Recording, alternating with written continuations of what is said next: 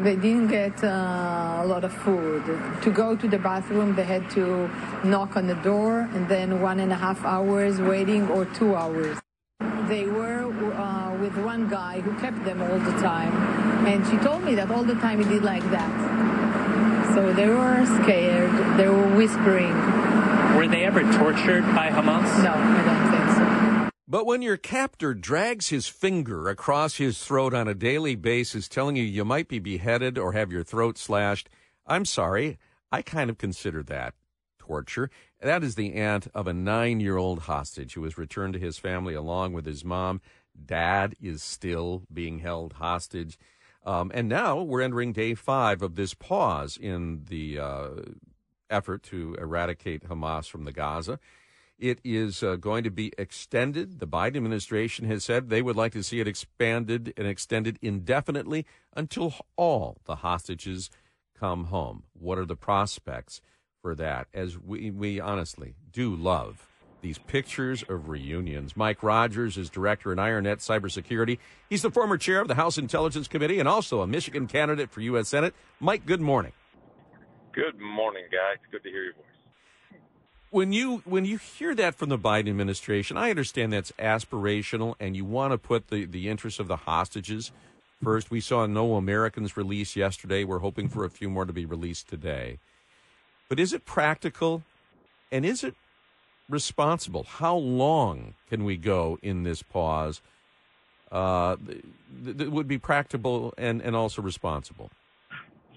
Well, I, you, you got to hope that they're not working, the Biden administration, by saying those kinds of things, isn't working against the best interest of the hostages in the long run. The one thing that uh, you don't want to do is take your leverage out of these conversations and take Israel's leverage out of these conversations. And so when you say we want this on indefinite, well, that you know we know that Israel has a stated purpose of trying to eliminate and degrade. They, I don't think they'll eliminate, but they certainly can degrade Hamas's ability to conduct other terrorist attacks, certainly in the near term. And what you don't want to do is, is uh, set the table that uh, sets up this thing so that you dribble out hostages over a longer period of time. It allows Hamas to regroup, refinance, rest, recuperate, uh, get other fighters back into the fight. All of those kinds of things you just don't want to have happen because that means more dead Israelis. There is always a trade off in these things, and these soldiers are at risk uh, the Israeli defense soldiers are certainly at risk in in positioned around uh, uh, throughout Gaza. Mike, as we want all of the hostages to be released, we know realistically that Hamas uses hostages as shields, and they will more than likely not release all of them because they need to have that leverage. But what do we do to, uh, about those uh, hostages who Hamas has turned over to other entities, other captors that we that we're not talking to? Are we talking to them as well? Well, I think Qatar has a, extended a relationship with the Islamic Jihad uh, and other uh, proxy organizations. By the way, these are all proxy organizations of Iran. We've got to keep that in mind. And Qatar has been, I think, in touch with them through, and, if it isn't directly with Qatar, it's also with uh, the Egyptians who are also extending a hand into those communities trying to have these conversations. Um, and the problem, again, is they're trying to obfuscate. They, being Hamas, is trying to make it as difficult as possible to A, know where the hostages are, and B, who actually is holding them. And they're doing that on purpose, right? They think that gives them staying power uh, to continue to do the kinds of things they think they need to do uh, to reconstitute themselves because they've been, you know, they've obviously taken some serious losses. So again, this is why time is not a friend of the hostages, and calling for these uh, endless ceasefires without conditions to me is is really not helpful. I know the Israelis have said 10 days; they wouldn't go any more past 10 days. We're at day five. Uh, you know, you you you hope that they can get the bulk of those hostages out but I, it would not be in Hamas's interest to do that, certainly. And if you have us saying, "Oh no, go ahead, extend it," definitely that only plays into Hamas's hands. Uh, Mike, are are we? Is Israel keeping track of who they're releasing? Because the chief of, chief of Hamas in Gaza was once a prisoner of Israel, and they've let out 150 people. Yeah, what they're trying to, I, my guess is, Jamie, they're trying to, uh, they're going to, Israel is going to release the folks that they think will do, will not join the fight, uh, or less likely to join the fight. Some of them will.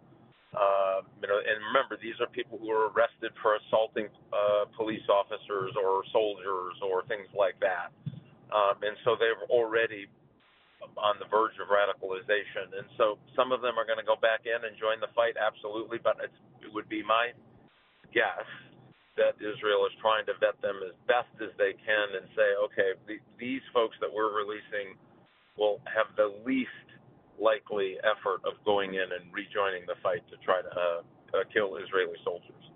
Mike, I want to shift topics just for a moment. Uh, the leader of the Canadian Auto Supply Trade Group is crying foul, saying that Mexico is not behaving fairly or honorably under our trade deal for the for the North America, saying that they're allowing Chinese companies to come in under the guise of being a Mexican company and basically shipping Chinese parts here that do not meet the, um, requirements under these trade agreements. Is that does that mean that the USMCA deal was flawed from Jump Street, or that enforcement of it is lacking? Uh, I think there's an enforcement issue here. Uh, you know, there's some other issues in that agreement that probably need to be relooked at. But one of the things we have to do is enforce it. They're also trying to do. The Chinese are also trying to do this with uh, electric vehicles. They are getting ready to dominate the electric vehicle industry, which is why we need to be very careful about mandating that we have to buy electric vehicles. I mean, it's really a dumb idea. Uh, and what they're going to do, and they're doing it now with these auto parts, is you could take a car, an EV car that would have some tariffs coming into the United States, get it to Mexico, uh, and they come across the northern border at two and a half percent, which is far less uh, than the tariff they would pay in the country, which would make those electric vehicles far cheaper than any uh, American-made, or let me rephrase that, American-assembled right. electric vehicle uh, here in in the United States. And so this is a huge issue. It is a huge problem, uh, and the administration needs to get a handle on this immediately. You're you are costing American jobs uh, and you're going to certainly add to the misery when they make do these mandates for electric vehicles. It's going to take 40% less labor, which means we're going to have a lot less employment in a place like Michigan. I mean, this has really been a disaster for us, and this is just adding salt in the wound. And just to ignore it and whistle past the graveyard is dangerous for the future of families in Michigan and around the country. Yeah. Haley Stevens, John Moolenaar, Democrat, Republican, have signed a letter to the trade rep saying you need to attend to this.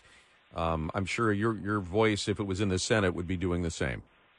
Exactly. No, this would need to be a priority because you're talking about the livelihoods of families in Michigan. I mean, and, and this will directly impact their ability uh, to get up and go to work every day. That's huge and significant. We, it's, and they're already in, under enough pressure with uh, inflationary costs on their groceries and their gasoline and household goods. This is just about the last news they need.